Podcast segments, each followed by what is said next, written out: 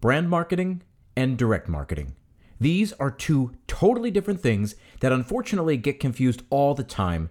In today's episode, I'm going to walk you through them. I'm going to show you different ways that they can be effective and explain when to use each one. Stick around. There's an old saying that goes something like this You'll only find three kinds of people in the world those who see, those who can see when shown, and those who will never see. This is Restaurant Strategy, a marketing podcast for everyone in the middle.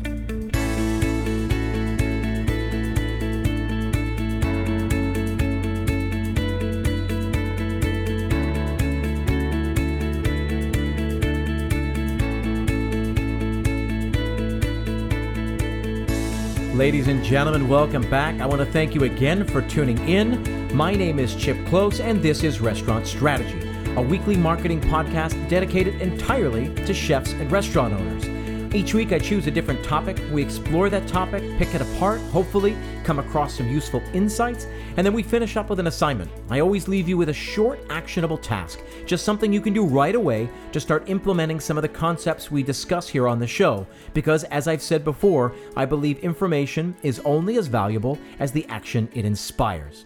Now, before we go forward with this week's topic, uh, I've got three pieces of housekeeping. Uh, first and foremost, you'll notice that we used to release episodes on Wednesdays, and we've changed that to we- uh, Mondays. Uh, we do that because uh, I think most of us in the restaurant industry uh, have Mondays off, and so oftentimes when you don't have to worry about um, you know the grind of, of operating the restaurant, um, you can you can let your mind wander and think about some of these big picture concepts that we're talking about here on the show, like marketing. so new episodes are going to come out every Monday. Look for that.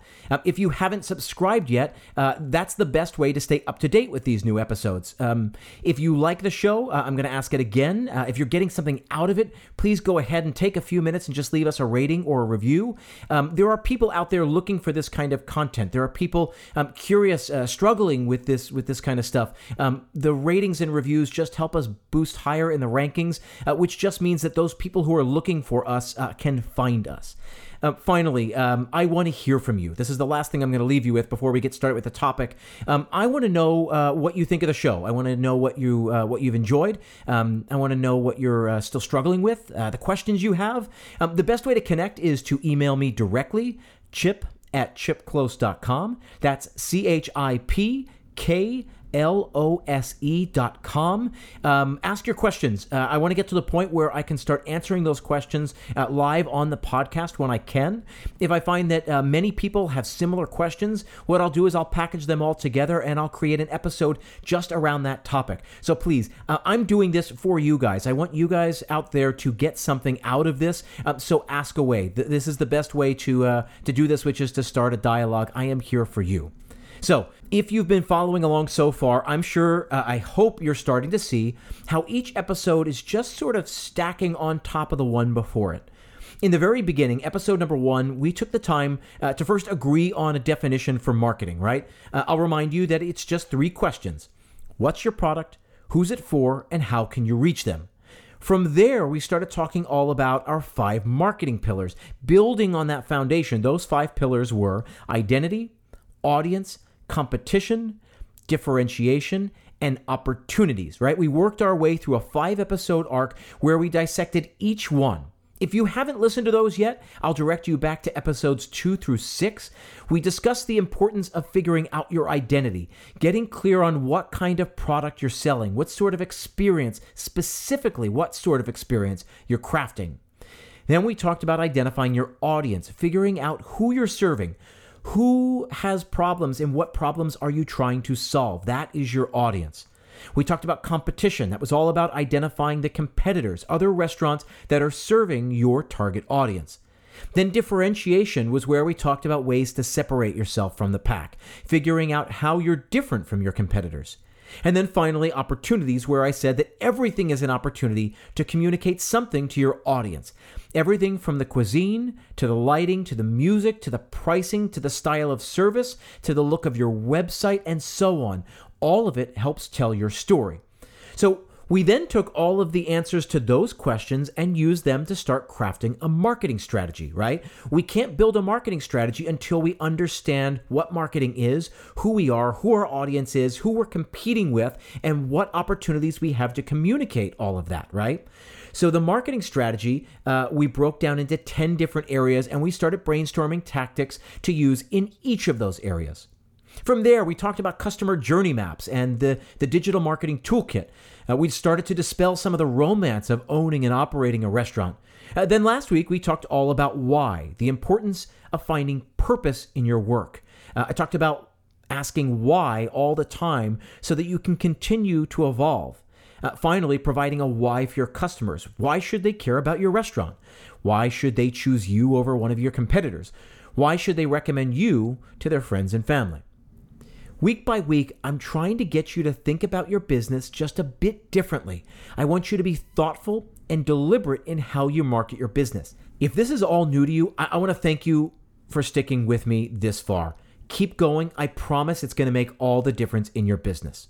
So, this here is episode number 12, and today we're going to discuss the difference between brand marketing and direct marketing because people mix them up all the time.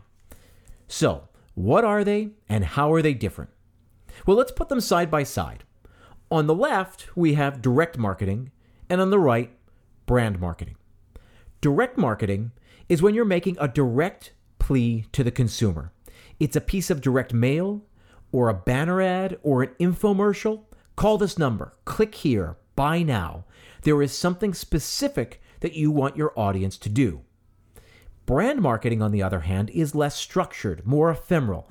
It's about making an impression on your audience, putting the product in front of the consumer in such a way so that it, when it comes time to buy, they'll remember you. Direct marketing requires a response and so therefore should be measured and tracked. Brand marketing, though, can't really be measured, at least not in the same way as direct marketing. But both are important. In fact, a business needs both to survive but they need to be used in different instances. So when we talk about direct marketing, I want you to think of a TV infomercial uh, that says, call now while supplies last, or an email from The Gap that says, flash sale, 20% off all weekend, or a banner ad uh, promoting discounted tickets to some new Broadway show. Um, direct mailers will fit into this. Uh, many of the e-blasts you receive from retailers, um, takeover ads you see on websites, they want you to do something very specific. Like I said earlier, direct marketing is uh, call this number, click here, buy now. But brand marketing, on the other hand, has always been more nuanced. So think about car commercials, right? No one is going to be so moved by a car commercial that they leap up off the couch and run out to buy a car. It's about making an impression one 30 second spot at a time. When the time comes to buy a new car, Ford is hoping you'll remember them from their commercials. Same with print ads in magazines and newspapers. It's about communicating the company's values, their aesthetic, attracting the right kind of consumer, identifying an audience and making sure they can relate to your product. So much of the advertising in the 70s, 80s, and 90s was brand marketing, right? Johnson Johnson commercials and Cheerios and Coke, Pepsi, Transformers, GI Joe. But of course now that's all changed. In our increasingly digitized world, the, the lines keep getting blurred. All of us walk around with computers in our pockets, and so we may very well see a TV commercial and go, hey, I want that. You pull out your iPhone, log into Amazon, and bam, it's going to be delivered in two days which is both good and bad. On the one hand, it's never been easier to stay connected to your audience, and the distance from curious researcher to paying customer has never been shorter. But with so much noise out there, it's often difficult to cut through to even reach your audience in the first place. Worse than that, business owners get desperate, and so oftentimes it's sell, sell, sell, which means even their brand marketing channels end up feeling like direct marketing. I see this as the biggest problem with Instagram. Um, uh, so I say this over and over again, but social media is the single best way to communicate directly with your audience, to share specific details with them about your restaurant, to give them a sense of what the actual experience is going to be like. Um, 30 years ago, that kind of access um, cost millions of dollars, and these days, you basically get it for free. So uh, I'm going to urge you, I'm going to beg you, please don't screw that up for all of us. So that's a conversation I have all the time with my clients that we should be doing very little selling on social media. For other industries, the rules are totally different, but for restaurants, I think it just comes across as desperate. When I start talking about this um, topic, I think of the Diamond District here in New York City. If you've never been, uh, there's a stretch of 47th Street right in Midtown Manhattan that's packed with jewelry stores. Every single business on the block is selling diamonds and gold and other expensive pieces of jewelry. It's a crazy place to visit, but it's also really annoying because in front of every shop is some guy trying to get you to come inside. They're loud and sometimes pushy, and uh, for in my opinion, it sort of ruins the whole experience. Um, that's how I feel when I'm scrolling through my Instagram feed, seeing nothing but restaurants begging me to come in you know, happy hour specials today from 4 to 6, or come try our new dry aged ribeye available now through Saturday. Special this or that, limited time offers, come in and see, book now, call now, link in the bio. It's exhausting. And I think it turns a lot of people off, not just me. And that's because no one likes being sold to. What we want is someone to present us with the exact thing we're looking for. So, whatever that may be. But we're going to get back to that in a minute. Social media, at least for restaurants, is a perfect place to do brand marketing. It is a platform set up to communicate with your audience. This is where you get to pull back the curtain and show them what they can expect when they dine with you. You can share the food, the cocktails, the decor, the people, the philosophy, whatever it is you want. It used to be that restaurants relied almost exclusively on a great location and word of mouth. So to succeed, uh, you know, a new restaurant opened and it would take time for word to get around, unless, of course, you were in a great location and people walked by or drove by all the time. Uh, but usually in the old days, right, someone had to dine there and then be so moved by the experience that they would spread the word.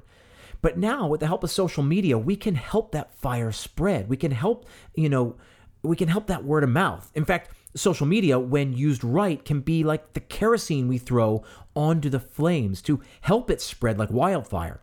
How else could you do brand advertising without spending a ton of money on TV commercials these days? So, if you figure it out, tell me because I still can't come up with something that's better, uh, more efficient, uh, more cost effective than social media.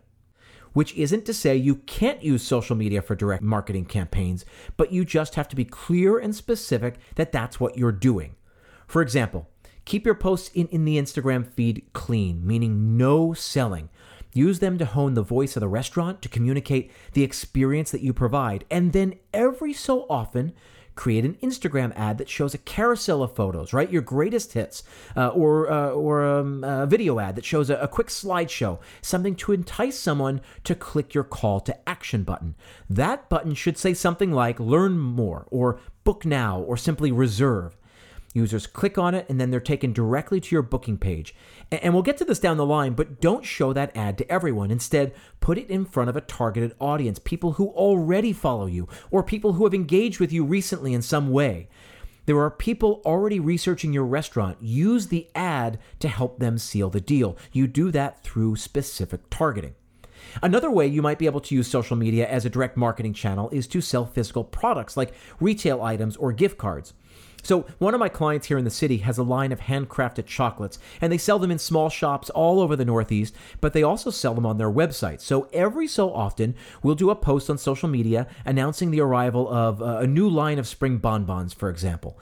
But when we run that campaign, we're being very specific about what we're doing the lines aren't being blurred. Likewise, there are times when we'll just post a beautiful photo of those bonbons, but it's about showing the beauty of the shells or, or talking about the unique flavors in this season's collection.